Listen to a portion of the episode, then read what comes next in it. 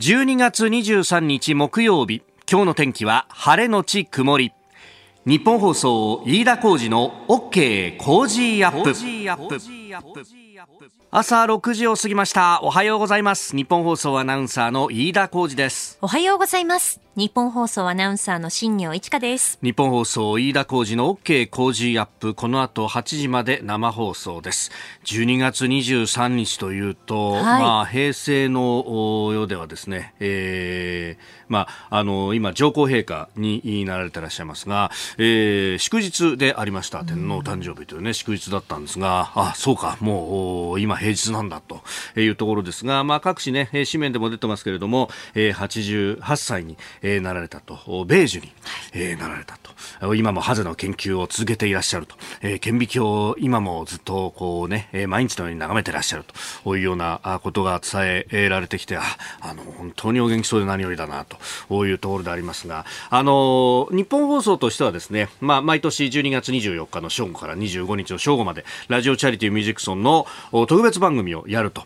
だから、あの、私入社した当時からですね、ずっとこの、あの、直前の準備をする23日は祝日で、はい、えー、まあ、ある意味こう人がですね、まあ、特に営業のフロアなんかは、えー営業マンの方々はね、えー、クライアントが休みなんで当然休みになると。で、えー、これを機にですね、会社中のコピー機をひっくり返したようにですね、えー、台本をガンガンするみたいなことを行われてたんですが、えー、もう、あのー、今は、あの、そこと、えー、年末の挨拶回りとか全部ごっちゃになるんで、えー、去年、一昨年あたり眺めてるとですね、あ結構会社の中はこう雑然とするなというね、うえー、感じ、今日はそんなそわそわとする一日になりそうだなと いうところであります。ります。で、あの、番組の中でもですね、えー、このミュージックソンを前にして、まあ、目の不自由な方の今の環境、そして、えー、未来に向けてというところを様々リポートしております。で、あの、今日はですね、あの、デジタルの普及とこれからの課題というようなところ、それからユニバーサルマナーによってのサポートの仕方という、6時台、7時台、2本立てでお送りする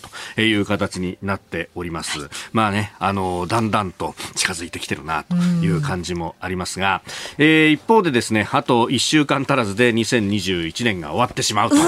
ーというね。で、えー、今日のね、あの、新聞各紙入ってきましたんで見ていくと、まあ、まずは心配なのは、あの、新型コロナオミクロン株について初の市中感染というのをですね、えー、三市一面、朝日毎日、そして東京と、えー、いうところであります。大阪でね、あの、海外に渡航歴のない方が、えー、感染が確認されたということが出てきました。えー、それから読売新聞は2022年度の当初予算について、えー、予算案最大107兆6000億円と、えー、社会保障費膨張というようなことが出てきております。まあ、このあたりのニュースに関しては、後ほど7時台、えー、今日のコメンテーターは、えー、自由民主党衆議院議員、元内閣副大臣の平正明さんに、えー、朝早くからお越しいただくということになってますんで、えー、いろいろな角度から聞いていきたいと思います。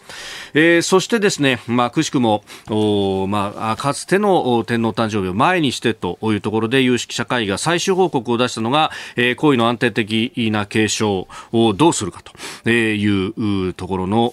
最終報告が出されました。まあ、結局、両論兵器という形になりましたが、えー、旧宮家の、まあ、養子での功績復帰か、えー、女性皇族は婚姻後も皇室に残るという形になるのかというところでですね、産経はこれが一面トップ、皇位男系継承強調とえいうふうに、えー、書いてあります。まあ、あの、二案出してきたというところでありますが、まあ、産経としては、えー、男系継承強調というところを、こう、一面に、えー、出してきているというところであります。まあ、これ、あの、各紙ね、えー、社会面などに載ってますが、最終的には政治判断だというような、えー、ことが出てますけれども、うん、まあ、今まで、まあ、あの、男系というか、まあ、父系でこう、継承をずっと続けてきた、あの、皇室というものをどうしていくのか、これ、あの、のねえー、女性の権利云々ということがこう言われたりなんかもしますけれども、まあ、かつての歴史を紐解けばあの女性の、えー、天皇というものはあいらっしゃったと。いうところであって、まあ、今はあの公衆天板によって、えー、男系男子の継承というふうになっているので、えー、例えば男系で女性、まあ、あの、愛子内親王殿下などが、えー、継承するというのは、今は法律上難しくなってますけれども、かつては、あの、そういったお立場の方が、えー、天皇になられたという例はあったと。で、えー、これが、あの、母系に変わるっていうことになると、何が起こるかというと、まあ、これを、諸外国のですね、あの、王朝と一緒にしちゃいけないんですけれども、まあ、ある意味、王朝の交代になるという結構歴史的に重大な局面に実は立ち当たるっていうのが、まあ、あんまり知られないかもしれないなと、まあ、あの他方ですね、えー、この行為の安定的な継承ってものはとても大事なことになってくるので、まあ、その辺をこうどう考えていくのかっていうのは、えー、まあ今後の議論にもなっていくんだろうと思いますし、これは国民的な議論が必要なことになるんだろうというふうにも思います。まずは、あ有識者からの、まあ、投資が出てきたというところであります。まあ、ざっと一面もご紹介してまいりました。あなたの声を届けますリスナーズオピニオン、えー、この OK 工事アップはリスナーのあなたコメンテーター私田新行アナウンサー番組スタッフみんなで作り上げるニュース番組です。ぜひメールやツイッターでご意見お寄せください。今朝のコメンテーターは元内閣副大臣で、えー、自由民主党衆議院議員の平正明さん。この後6時半過ぎからご登場です、えー、昨日行われたデジタル臨時行政調査会いわゆるデジタル臨調についてそれから2022年度本予算ワクチンえー、そして中国の空母が沖縄近海で、えー、戦闘機の発着訓練を行っているというニュース、えー、さらに牛乳の消費について、えー、そして、えー、視覚障害者の現状と未来に向けた取り組み7時40分過ぎにリポートしてまいります。今週はご意見をいただいた方の中から毎日抽選で3人の方に番組オリジナルスマホスタンドクリーナーをプレゼントしています。ポッドキャストや YouTube でお聞きのあなたにもプレゼントが当たるチャンスです。番組ホームページのプレゼント応募フォームから住所やお名前、電話番号を登録してご応募ください。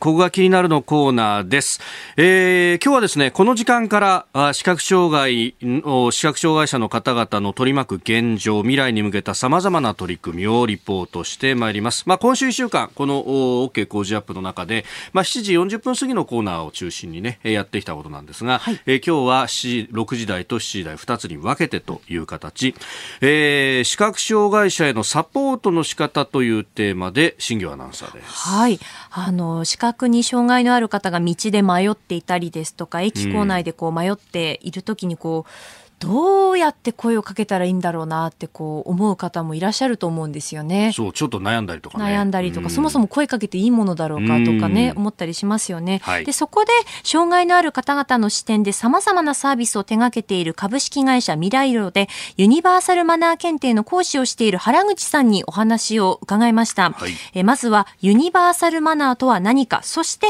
私たちにもできるサポートの仕方についてです。まず最初にお伺いしたいのが、改めてユニバーサルマナーって何なんでしょうか、障害のある方やご高齢の方、多様な方々への向き合い方、これをですね、えー、ユニバーサルマナーとしてですね、えー、私たちユニバーサルマナー検定という資格取得講座を行っておりまして、実際に、えーと、と3級から1級まであるんですけれども、はい、まず3級ではどういった人がいて、日常生活でどんなことを困っているの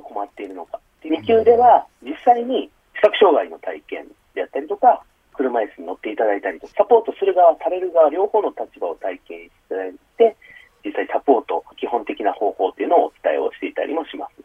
で、1級ではさらに多様な方々の視点を学ぶっていう研修ですね、行っております。実際にその研修受けられた方、どういった感想がありますか街中とかでよく見かけるんだけど、うん、どう声かけたらいいかわからないんですっていうような形で受けに来られる方多いんですけど、実際にあの受けていただいた後ですね、あなんか声をかけるハードルが下がりましたとか、とりあえずまず自分ができることをやってみようと思いましたっていう嬉しいお声を頂戴すること非常に多いです。今はですね、実際にそうしたお客様として多様な方と向き合う機会が少ない方々も、えー、実は企業の研修としてご受講いただいていることも多いんですね。それはやっぱり今、障害のある方と一緒に働くっていうことも多くなってきたんで、はい、多様な方々ともに働くという視点でも、このユニバーサルマナーっていうのが浸透しているなというふうに感じています。あの、この番組をお聞きのリスナーの皆さんにこう向けて実践できるそのサポートの仕方、はい、公共交通機関で困っている方を見かけた場合はどうしたらいいですか、うん、これはまあどのシーンにおいてもなんですけど、はい、大前提としては、あのー、まずは困っているかどうかわからないかもしれない、まあ、困ってないかもしれないというところで、あのお手伝いしましょうかということは聞いていただきたいというところはまず大前提ではあるんですけれども、はい。えー、公共交通機関等では、えー、実際に電車とかもですね、場所によっては初めて行くような場所とかだと、この電車で合ってるのかとか、例えば電車も列ができてると、ここで並んでて、次の電車乗れるのかっていうのがわからないっていうところもあるので、うん、えー、この電車乗られますかとか、えー、どの電車乗られますかということを聞いていただくと、やっぱりすごくありがたいなって思う場合もあります。あと、では、あの、道でこう、迷っている方を見かけた場合はどうしたらいいですか、はい、道は結構迷うポイントがいろいろありまして、はい、例えばですね、ええ、横断歩道とか信号、音響信号のあるところであれば、音で渡れるからいいんですけれども、音なければ、渡るあのタイミングっていうのがなかなか判断しづらいっていうことがあるんですよね。はい、そんな時に、もう一言、あ、信号渡れますよとか、今青ですよ、この一言から始めていただけるとすごくありがたいのと、そのコミュニケーションの一言がきっかけで、はい、あ、じゃあすいません、ちょっとここまで行きたいんですけど、えっ、ー、と、一緒行ってもらっていいですか？とか、次のお願いができたりとかもするんですよね。なるほど。はい。なので、本当に簡単なところからなんですけども、もう信号の色を伝えていただく、もうそこからですね、えー、コミュニケーションを始めていただけると、すごく嬉しいっていうことが多いです。あの、あと、まあ、去年から今年にかけてというと、ずっと、まあ、この新型コロナどうするっていう話がありました。だいぶね、落ち着きを見せてきましたけど、どうですか、サポートの方法だとか、あるいはこう、周りの関わりっていうのは変化ありましたか？視覚障害のある方の中では、お話の中で言われるのが、はい、マスクをして移動するっていうことが当たり前になったんですけど、マスク越しの声っえにくいよねなるほど。そうですよね。言われる方はいらっしゃいますし。確かにこもった声はね、聞き取りづらいですよね。そうですね。でもまあまあ、これはでも対策としては仕方ないことではあるので、えっ、ー、と、そこはしっかりと声聞くように集中してますし、あの、結構その、はっきりと話してくださる店員さんが増えたような気がします。なるほど。話す方も気を使ってと。えー、原口さんにお話伺ってまいりました。まあコロナの影響とかも含めてね、はいえー、いろいろ出てきてるということですよね。まずはそのね困っていらっしゃる方を見かけたときに何かお手伝いことお手伝いできることありますかって声をかけることが大切ですよって原口さんねおっしゃっていて大丈夫ですかって聞いてしまうと大丈夫ですって結構とっさに答えちゃうこともあるのでそこから声をかけてこうコミュニケーション取っていくこともまた大切なんだなというのを改めて感じましたよね。うん。えー、この原口さんにですね、あの、引き続きいろいろお話を伺っております、えー、視覚障害者へのデジタル普及の現状について、この後7時40分過ぎ、え、スクープアップのコーナーでリポートしてまいります。この時間からコメンテーターの方々ご登場です。今朝は元内閣府副大臣で自由民主党衆議院議員の平正明さんにお越しいただきました。おはようございます。はい、おはようございます。よろしくお願いします。よろしくお願いいたします。ありがとうございます。えー、まず、ざっとでありますが、プロフィールご紹介いたします。1967年、東京都の生まれ54歳、えー、早稲田大学法学部をご卒業され、えー、家業の成果仲卸業社長から東京青年会議所 JC の理事長などを経て、2005年、えー、自民党衆院東京4区公募に応募され、立候補初当選、現在6期目でいらっしゃいます。え、党内規定の政策通、内閣副大臣などを経て、現在は、え、自民党ネットメディア局長、デジタル社会推進本部本部長代理、え、そして東京都連の政調会長などを務められていらっしゃいます。よろしくお願いいたします。はい、よろしくお願いいたします。さあ、まずデジタルについての話で、昨日あのデジタル臨調、えー、臨時行政調査会が行われて、デジタル原則を策定というニュースが出てきました。えー、デジタル関判決自動化などなど5つの原則ということですけれども平さんこの一連の動きってどうご覧になってますか？まずあのデジタルとか DX、デジタルトランスフォーメーションという時にですね、やっぱりこれを進めていくときに、その旧来型の規制っていうのが必ず立ちはだかるわけですよね。ですから DX と規制改革は一体で進めていかないとですね、実際に実装ができない。はい、で特にこう日本は一番そこがですね問題点だったと思います。だそなので、はい、え規制改革にデジタルをかけたということでデジタル臨時行政調査会と、まあ、いわゆる臨調ですよね。デジタル臨調、はい昔古くは土光さんから始まりですね。ね。長曽根内閣、はい、そうですよね。ですからそういった意味ではあの今まさにその行政改革行政の在り方とか、規制の在り方を抜本的に変えなければいけないし、それは大きな意味で大転換だしあと小さな意味でいくと、ええ。いわゆる対面原則とか、書類を出しなさいとか、はい、あと例えば安全確保のために目視をしなさいとか、例えば今、もしかしたらドローンでえー、鉄橋なんかはあの、ええ、モニタリングできるかもしれないので、はい、まあ、こういった個々のちっちゃな規制を変えていくってことと、そもそもの考え方、事前に規制するのか、後から規制を足すのかっていう、はい、大きな議論と、まあ多分両方デジタル委員長はやっていくんだろうと思います。うん。これね、あの全国で一斉にやろうとするといろんなところで不具合が起こると、あの先行事例をいっぱい積み重ねた方がいいんじゃないかという指摘もありますが、俺どうですか、まあ、これはですね、まさに今まで進めてきた国家戦略特区が、それに当たるんで、で国家戦略特区っていうのは地域限定の規制改革なんですよね。はいただ残念ながら、あの、安倍内閣の時に、うん、えー、加計、えー、さんの件があってですね、まあ正直今フリーズをしている状態になっているので、はい、私はこのデジタル全体の規制のデザインを全国一律にやっていくっていう動きと、今おっしゃったそのベストプラクティスを作っていくっていう意味では、うん、国家戦略特区と、まあ両方回していく必要があると思ってます。まさに内閣府副大臣の時には、それをこう強力にやろうと。そうですね。いらっしゃったわけですよね。まあ、国家戦略特区はですね、まあ、ちょっと前で言うと、あの、地方創生ですよね。で地方創生っていうのは、地方版成長戦略っていう意味合いもあって、はい、で成長戦略の中身っていうのは、やっぱり規制改革なんです。ですから、そういった意味では、あ地域限定の規制改革が国家戦略特区になるので、国家戦略特区っていうのは最強の政策ツールなんですよね。でそこに今度 DX とか IT っていうのが入ってきましたので、はい、えー、今の岸田政権ではどういう言い方をしているかというと、ええ。中身は IT を使い倒した地方創生なんですが、これをデジタル田園都市国家構想ってあの言ってるわけなんです。はい、ですから多分岸田政権においては、そのデジタル田園都市国家構想と、このデジタル臨調っていうのが、はい車の両輪になっていくと。ただ分かりにくいですよね。デジタル臨時調整、臨時行政調査会は、これ通称、僕らデジリンって言ってるんですね。デジリン。で、デジタル田園都市国家構想は、通称デジデンって言ってるんですね。でデジリン、デジデンでやってるんですけど、ね、まあこれちょっと分かりにくいんで、やっぱ担当大臣ちゃんと説明を、ね、した方がいいかもしれないですね。えー、今日はこのあたりも掘り下げていこうと思っています。よろしくお願いします。よろしくお願いします。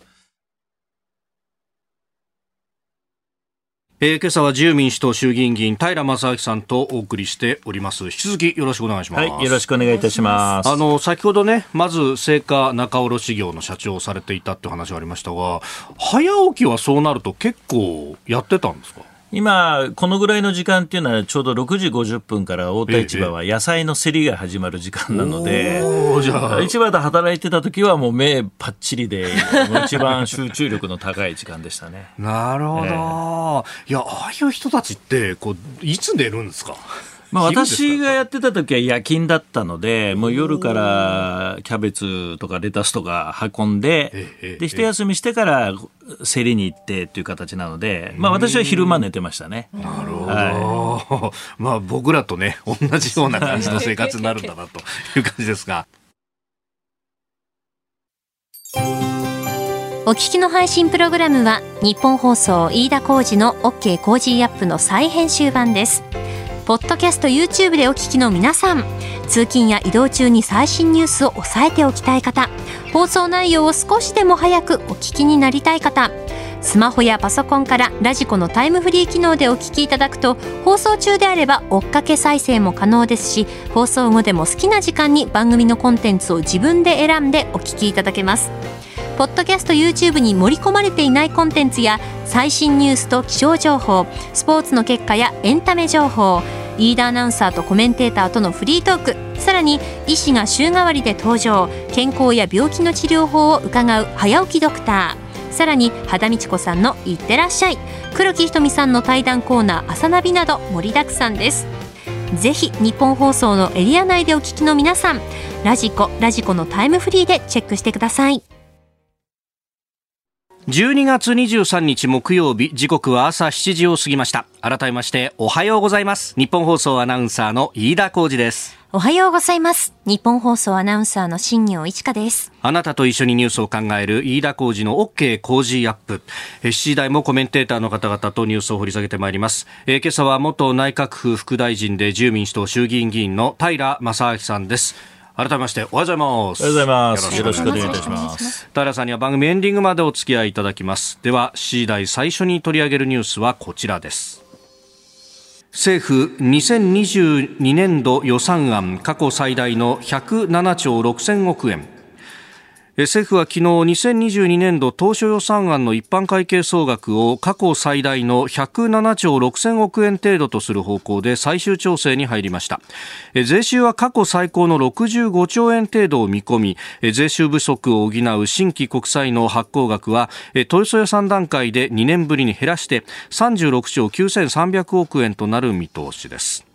えー、明日24日閣議決定の予定というふうになっておりますがさあこの予算案どう見ればいいですか？まずあの107兆という数字も大きな数字ですけども、はい、まあ、これだけを見るんではなくて、まあ、この間成立した補正予算もあります。はい、で今、15か月予算って言ってですね、うん、その継続的に、はい、来年の1月から、えー、再来年の3月まで、うん、えー、を見越してですね予算をつけていると、ですから107兆、多分真水で補正で20兆ぐらいありますから、はい、これ130兆円の予算だということです。うん、それで、まあ、今まさにコロナの,、まあ、あの渦中の中にありますので、はい、まあ、ここはしっかりとですね財政政はフル出動しなきゃいけない時期ですので、ここであのあまりその財政再建という議論は、やっぱり国会議員の中でも出てこなくて、はい、できることは何でもしましょうと、コロナ対応とか、コロナで傷ついたまあ業種、産業をまあしっかり支える。ということと、あとマクロ経済的にも財政でしっかりあの GDP のマイナス分を埋めていくということですので、まあ、私は非常にいい予算できたんじゃないかなと思ってます。あのそのあたりの、ね、経済パッケージもいろいろ出てきてますけどあのそれこそ企業経営されてる方からするとこの経済が起動していくところで一時的にこう資金ショートに陥るんじゃないかみたいな話も出てきてますよね、まあ、その辺は無利子無担保でまたやっていくってことですか、まあ、これですね本当に重要な問題で、まあ、コロナ禍で、まあ、需要が消える売り上げが消えてしまうっていう業種に関しては、多分経営者の皆さんものすごくこう固定費をぎゅっと絞り込んで、はいえー、しのぐということだと思うんですが、まあ、コロナが一段落するとですね、今度また経済が動き出すと、今度新たに売り上げを作るために仕入れをしなければいけないという局面になるんです。うんはい、ですからそういった局面では資金繰りはあの急激に悪化をしますので、まあ、私も金融庁を呼んでですね、ええ、こういう前向きな需要に対しては金融機関しっかり取り組むようにと、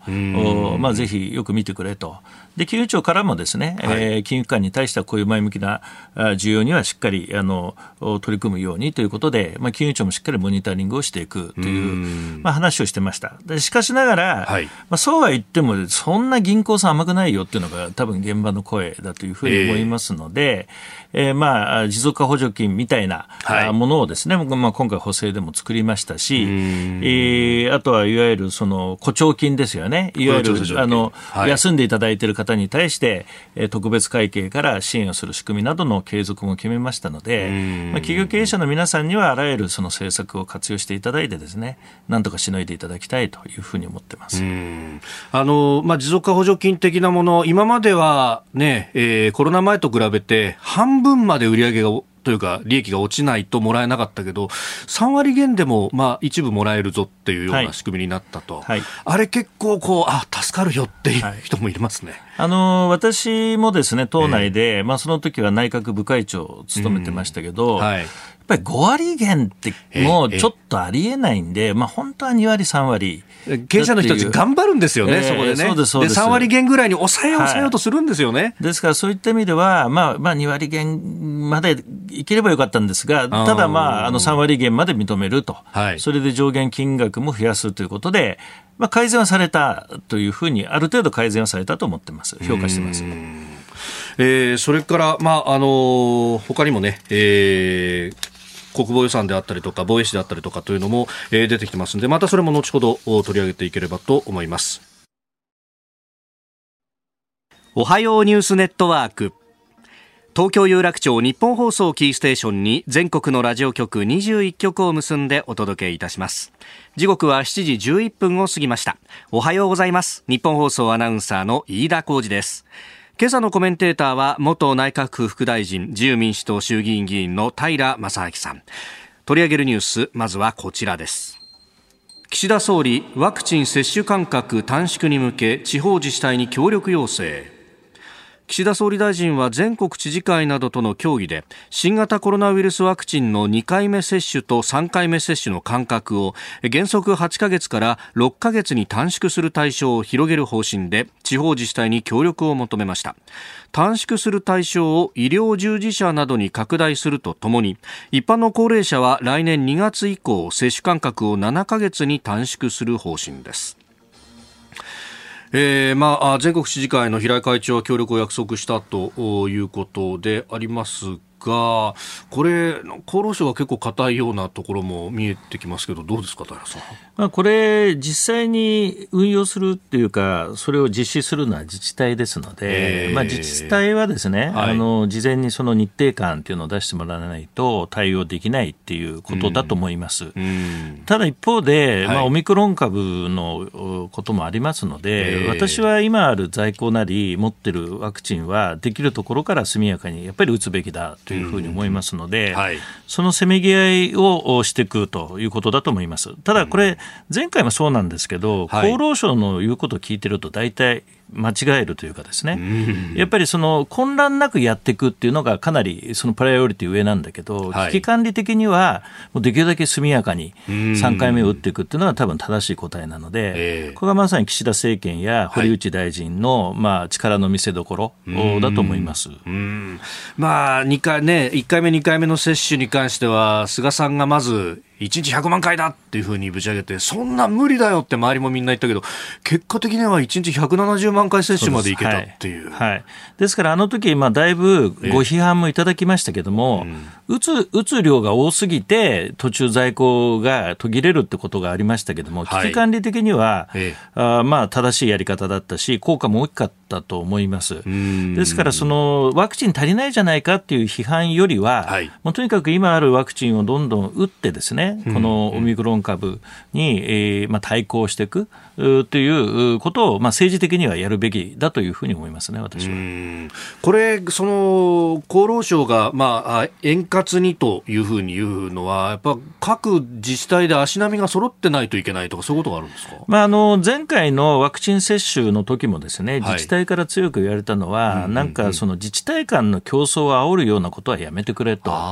でその前に10万円給付があった時も、どこどこの自治体はもうすぐ入金になります、どこどこの自治体はお金が入りません、えー、そうすると自治体にものすごいクレームがいくもんですから、うんうんうん、ただそれをあまり配慮しすぎると、やっぱりスピード感が落ちるということがあってですね、はい、やっぱり役所同士で議論させると、どうしても、まあ、なんて予定調和というか、すべての足並みを揃えてやっていきましょうということになるんですが、それは本当に国民をですね、そのコロナから守ることになるのかっていうのは、また別の議論が必要だというふうに思います。でこれ、今、そのまあ、1回目、2回目接種用にこう集めた在庫っていうものもあると、はい、でこの先入ってくる分に関してっていうのが、これが前倒しができないんじゃないかみたいなことが言われてます。この辺どうですか、まあ、これはですね、去年なんかはすごい混乱をした中で、はい、やっぱり当時は河野太郎さんがワクチン担当大臣でかなりタフな交渉、まあ、彼が言うにはもう毎日電話してたと。あそうだったんですか、えー、それでまあ英語力もあるので、まあ、毎日電話をしてたと、まあ、そのぐらいのですね、えー、タフな交渉をして確保していった経緯があります。だから今、はい、その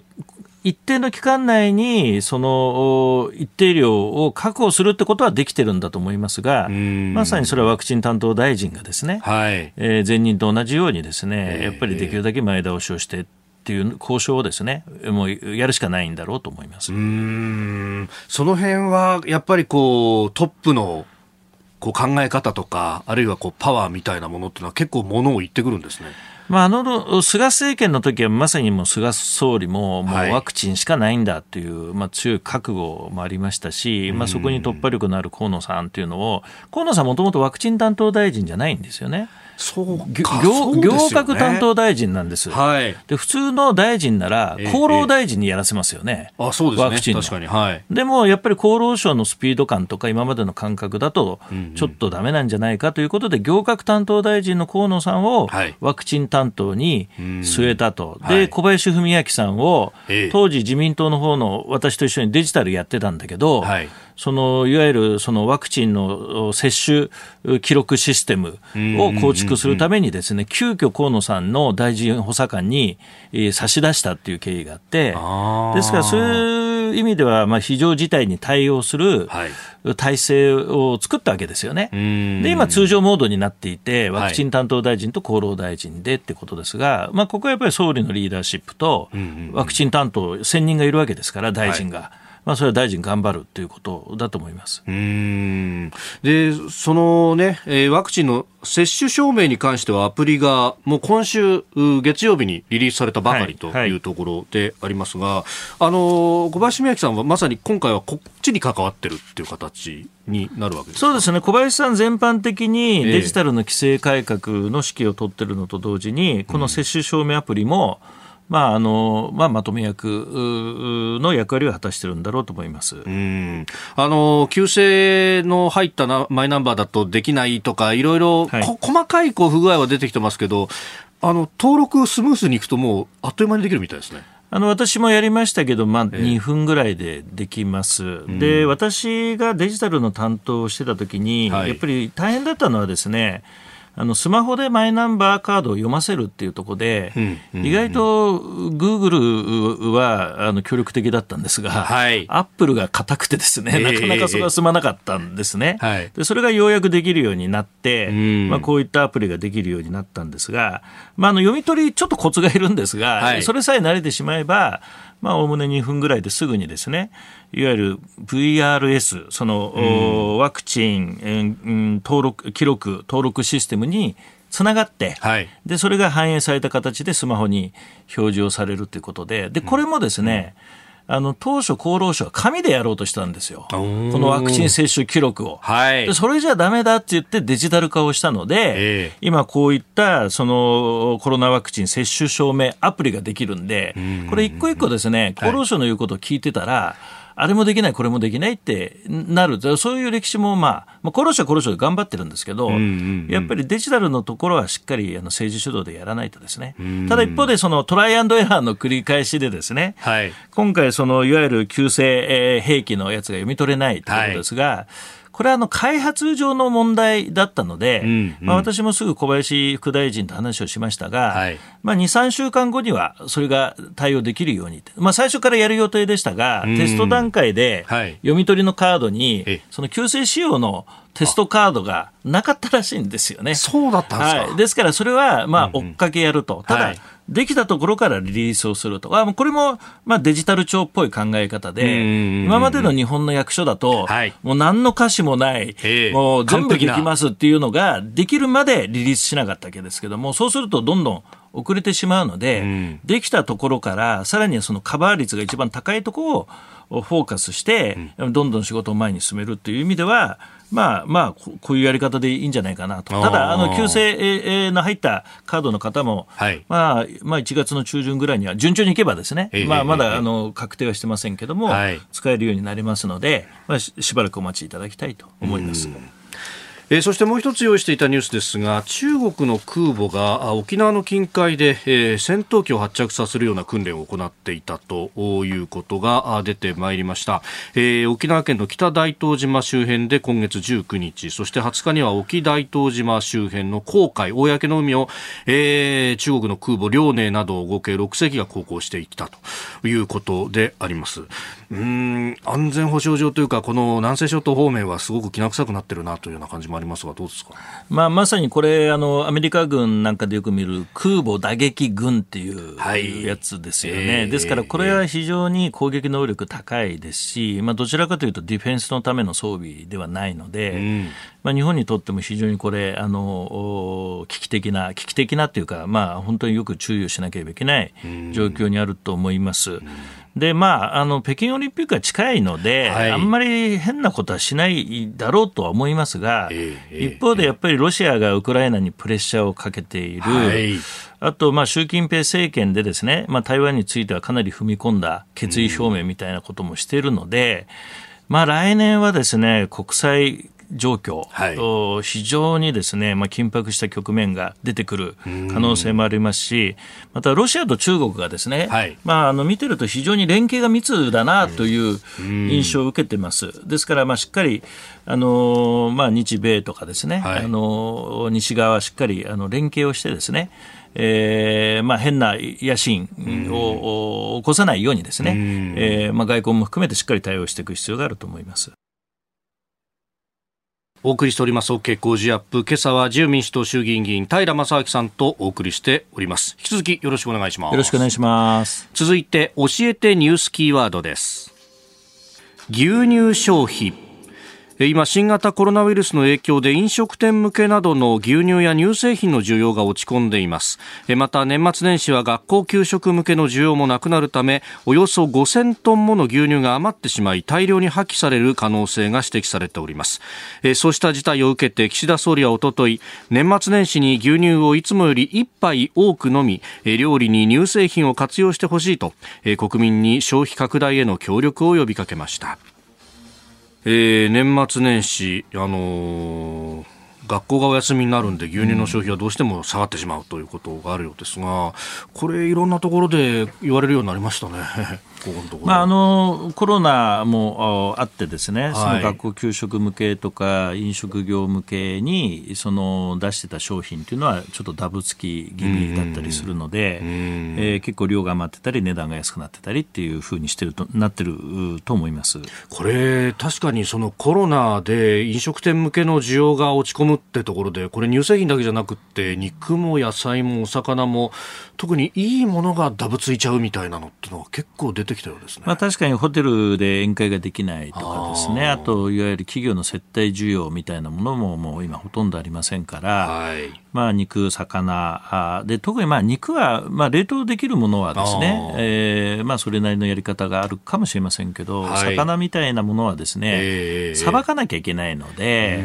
その野菜は丸のまま買ってってもらえますけども、えー、その魚はじゃあ高級魚ですね、えー、量販店で売ってったところでですねそれ買ってさばいてっていうのはなかなか難しいので、えー、まあ、私も成果の仲卸やってましたけどやっぱり魚屋さんが大変ですね、はい、今見てるとですね、えー、これね結構クラウドファウンディングで今これ廃棄しなきゃなんないからどうしようとかいろんなところで呼びかけありますもんね、まあ、そういうのは本当クラウドファンディングとかですね、はい、そういう今その IT 使ってですね、うん、えー、瞬時にその、まあ、時給を埋めるとこまでいかないかもしれないですけど、まあ、どんどん積極的ににやったらいいと思いますし、まあ、今回、岸田さんが牛乳飲みましょうというのも、うん、まあ、その一環だと思いますので、うん、まあ、こういうのはまあどんどん発信をされたらいいんじゃないかなと思いますね。いや思い返してみると、今年はなんか、まあ牛乳だけじゃなくていろんなもののこう需要がダブついたりあるいは天候不順でこれが高くなったとか、うん、あれが安くなったとかいろんなことが起こりましたね、まあ、特に野菜なんかはですね、えー、結構ずっと高かったんですよ、ね、ほうれん草が一束200いくらとかで、これは高いみたいな、えー、報道されたりしま高かったですよね。でも今値段落ち着いてて、まあ、一部玉ねぎがすごい高いらしいですけど、えー、あの夏場の後にまあやっぱり健康、あの、天候不順で高くなった白菜なんか今すごい安くなってますんで、えー、あの、野菜はですね、アイテム数がめちゃくちゃ多いので、やっぱり安いのを探して料理するっていうのは大事で、えー、あれが高い、これが高いっていうと、ついついその高いもの食べたがるんですよね、みんな。そうじゃなくて安いのを探す。で、あと安いっていうのは、その、育ちがいいので美味しいんですよ。だから高いものっていうのは、まあ、取れにくいとかあと野菜でいうと天候不順なんで品質落ちるんですよね実は。はいだから安いもの、特に今、白菜なんか、今、あの卸売市場の相場の表を今見てますけど、白菜は15キロで800円ですよね、はい、15キロってこんなでかい箱、えー、でかい箱で、はい、卸値で800円しかしないので、あ。のまあ、こういうふうに安いものを探して、えー、えー、選んでいくと、であと本当に高い時は、加工食品、カット野菜とか、冷凍食品は値段が変わりませんので。うんあの、あの、こう主婦向けの情報みたいになってますけど、あの、本当にその生鮮が高い時は、はい、どうしても使わない時は、もうそういう時は加工品に、を活用すると、冷凍食品を活用するっていう、まあ、やり方もありますよね。うん、はい、そっか、そっちの方がかえってリーズナブルになるんですね。そうです、そうです。はい。生鮮は、ね、値動きが大きいので、ええ結構こう産地が移り変わっていくからそこでこう全く違う値段になっていったりするっていう話もあります、ね、よよくご存知ですね、えー、あの日本列島はあの南北に長いので、はい、産地はずっと変わっていくんですよ、その産地の切り替えがうまくいかないときに高くなったり、はい、あといわゆる夏場の野菜から冬場の野菜になってくると、今度ハウスで、えー、いわゆる燃料炊いてやるので、はい、まあ基本的に価格が高くなったりっていうこともあります。あはい、だから油の値段が高くなってるって今言われますけれども、その辺ハウスものには影響出てくる影響出てきますね。それはもうもう直撃ですよね。うん。えーですから、まあ、ただ、その市場の競りの価格と、まあ、再販価格っていうのは、はい、まあまあ、完全に一致してるわけじゃないんで、時給で基本的には決まるんですが、やっぱり農家はできるだけ高く売りたいということに当然なるので、全体的な値段は上がってきますね。はい、そうそう、あの成果やってらっしゃる方に聞いたら、いや、安かったら安いでこう泣いている仲卸があったりとか、はい、高きゃ高いで利益実は出せないから泣いてるところもあったりするんだよなんて話を聞いて。そうですね。だから、高い時に限って大手量販店が無理なあの特売をするんですよ。なるほど、高いからこそ、高いからこそ、それで、うんうんうん、そ、それでお客さん集めて、他のところで利益を取るんですが、はいまあ、そこで本当にいわゆる公正な取引がなってるのかとか、まあ、いろんな問題があるんですよね。ですからまあ皆さんには、高い時はあまり食べずに、安い時もしくは安い品目を選んで、どんどん食べていただくっていうのがまあ一番いいと思いますね。よし、今週末は鍋ですね。そうですね。白菜を。はい。えー、今日のキーワード、牛乳消費、まあ、そこから賢い消費というような話もいただきました。お送りしております OK 工事アップ。お相手、私、日本放送アナウンサー、飯田浩二と、新業一華がお送りしています。今朝のコメンテーターは、元内閣府副大臣で自由民主党衆議院議員の平正明さんです。引き続きよろしくお願いします。はい、よろしくお願いいたします。続いて、ここだけニューススクープアップです。この時間、最後のニュースを、スクープアップ特集視覚障害者の現状と未来に向けた取り組みデジタルの普及とこれからの課題日本放送では明日24日金曜日の正午から翌25日土曜日の正午まで第47回ラジオチャリティミュージックソンの特別放送を24時間生放送でお送りいたします。キャンペーン自体はすでに募金をお受けしておりまして、1月の31日、来年の1月31日まで、豆の不自由な方にお届ける信号機をお届けしようというチャリティーキャンペーンをお送りしております。で、この OK 工事アップでも今週1週間、えー、視覚障害の方々を取り巻く環境、それから未来に向けた様々な取り組みをリポートしております。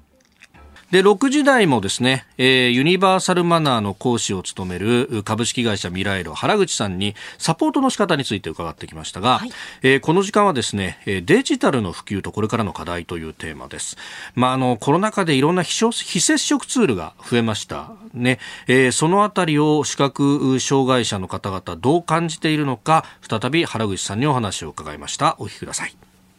スーパーだとかコンビニのそのレジでいうと、あの、いわゆる非接触型の決済って増えたじゃないですか。ね、なんとかペイだとか、あの、クレジットカードだとかっていう。どうですか？ああいうののその、インターフェースって、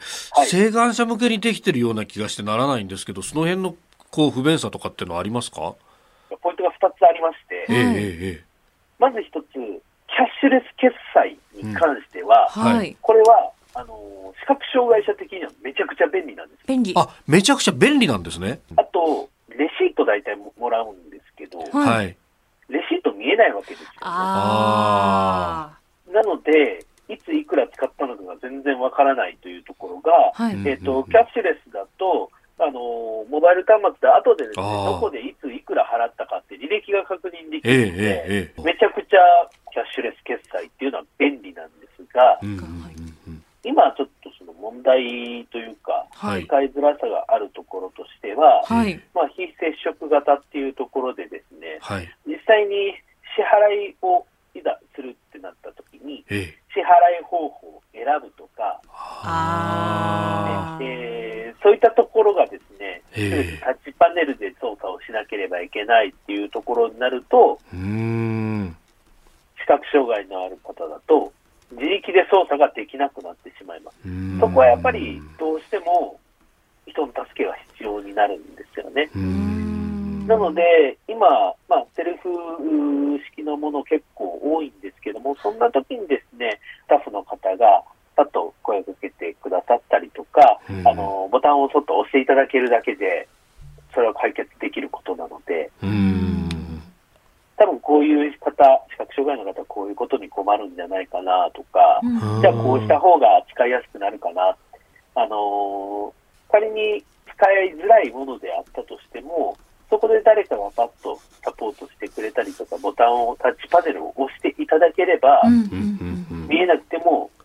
十分に、まあ、キャッシュレス決済できたりとか、まあ、セルフのそうした非接触型のものも使えたりもするわけなので、はい、ハードの部分ってすぐに変えられなくても、私たちのハートを変えていくっていうところが、まず一人一人が今日から今からできることではないかなっていうふうに、はい、お伝えしてます。えー、原口さんにお話を伺いました。そのね、タッチパネルの部分に関して、まあ私、その時に聞いたのが、じゃあ読み上げとかこうソフトとかでこう解決できる部分あるじゃないですかって言ったら、まあ、それもそうなんだけどそれって周りの人がちょっと助けてくれればそれで解決できる問題なんですよと、でハードの部分を変えるのは時間がかかるからそれよりもハートの部分を変えるっていうことの大事さみたいなことをね、えー、おっしゃっていました、はい、まあ、もちろんねあのデバイスで便利になってくる部分はタレさんいっぱいありますもんね。そうですね、まあ意思決定の場とか商品開発の場に、やっぱり多様性というか、まあ、いろんな、まあ、障害もお持ちの方も入ってもらって、まあ、議論するっていうのはものすごい大事だと思います。で私昔あの公開討論会っていうのを青年会議所の時に始めた時に、まあ、20年ぐらい前ですけど、えー、手話の方にお手伝いいただいて手話のサービス入れたんです、はい、ただですね手話の人に間に合うようにゆっくり喋れるかどうかっていうところがまさにこのハートの部分で、でもやっぱりあの野党の候補とやってると、だんだんエキサイトしてきて、はい、手話の方のスピード忘れちゃったりするんですよね。だからやっぱりハートの部分っていうのは本当に重要なんだろうなって思いますよね。あの新業アナウンサーが記事見つけてきてくれたんですが、はい、デジタル庁にもね、はい、この視覚障害の方が。そうなんですよね。あのビジネスインサイダーの記事なんですけれども、えーと、全盲のデジタル庁職員たちが戦う理由という記事がありまして昨日これ見つけたんですけれども、うん、あのこのデジタル庁にはウェブアクセシビリティを推進するチームがでこのチームで働く3人のうち2人は視覚障害があるんだそうです。私も初めて知りました。やっぱりウェブアクセシビリティでいうとあの先日の衆院選の時に、はい、あの私もいろいろ取材しましたけれどもその音声読み上げ機能ですとかソフトをこう使って読み上げてもらった時にテキスト文章であれば読み上げてもらえるんだけれどもグラフとか図っていうものはやっぱり読み上げができなかったりするのでちょっとあの分かりづらい部分があるっていった部分もやっぱりあったんですよね。ね。その記事の中でね、国勢調査の話とか出てきますけど、はい、いろいろこう回答した後、最後に送信の部分が画像になってて、これのクリックができない。どこにあるかわからないというのね。でも、どうですかね、この辺っていうのは、まあ、イノベーションでなんとかなる部分っていうのは、いろいろありますかね？まあ、デジタル庁とかですね、われわれ DX 進めていくときのまあ理念として、誰誰一人取り残さないと、まあ、いわゆるインクルーシブとかインクルージョンというキーワードになるんですけども、でこれは決してあの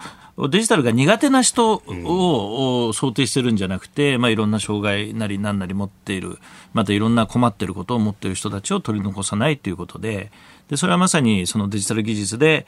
解消していこうということをまあ考えているので、まあ、いろんな方がやっぱり意思決定の場に入ってまたデジタル庁でもそういう方があ当事者としてね意見を言っていただくのはまあ大変助かるなと思います。ただまあやっぱり技術だけじゃなんともなので、やっぱり理解を深めると。違いをお互い理解するっていうのも合わせてやっていく必要があると思いますね。まあ、今週いろいろ調べてリポートしてきましたが、まあ、一口に視覚障害の持ってらっしゃる方と、まあ、ある方といっても、途中からね、えー、視力がなくなった方もいれば、もう先天的な方もいらっしゃるし、まあ、あるいは弱視の方もいらっしゃると。で、それによって対応もいろいろ変わってくると。うん、読み上げソフトなのか、白黒反転をさせたらそれでいいのかとかね。うんやっぱその辺はこう徐々に徐々に、まあ、あの公のサイトとかもカスタマイズできるような形に変わっていくべきなんですかね。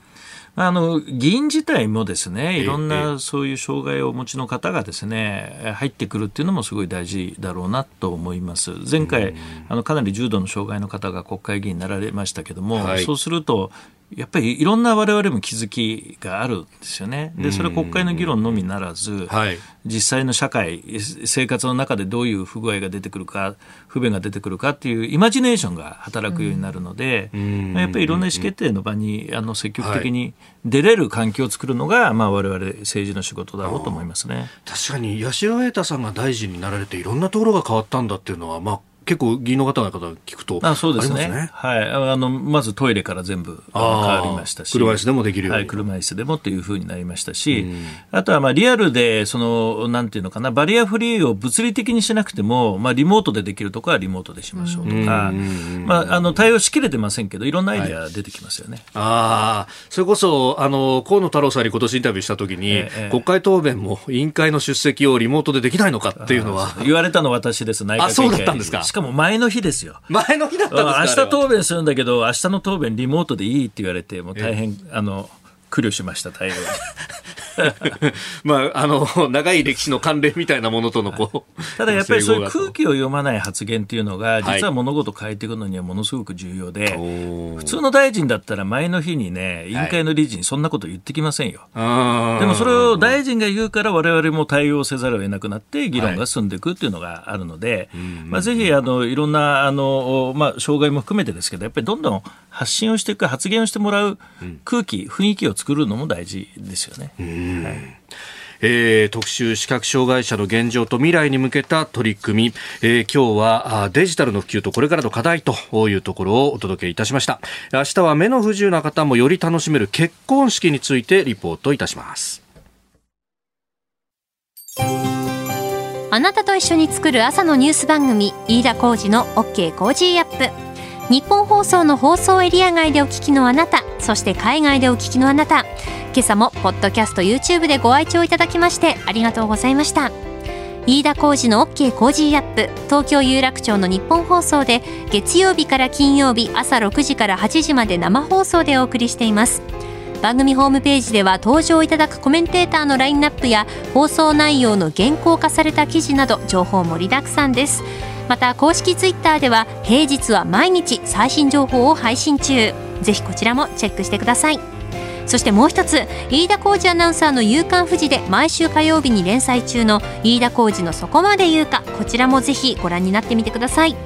12月は忙しい季節。ぜひニュースチェックは AM、FM、ラジコはもちろん日本放送のポッドキャスト YouTube でチェックしてください。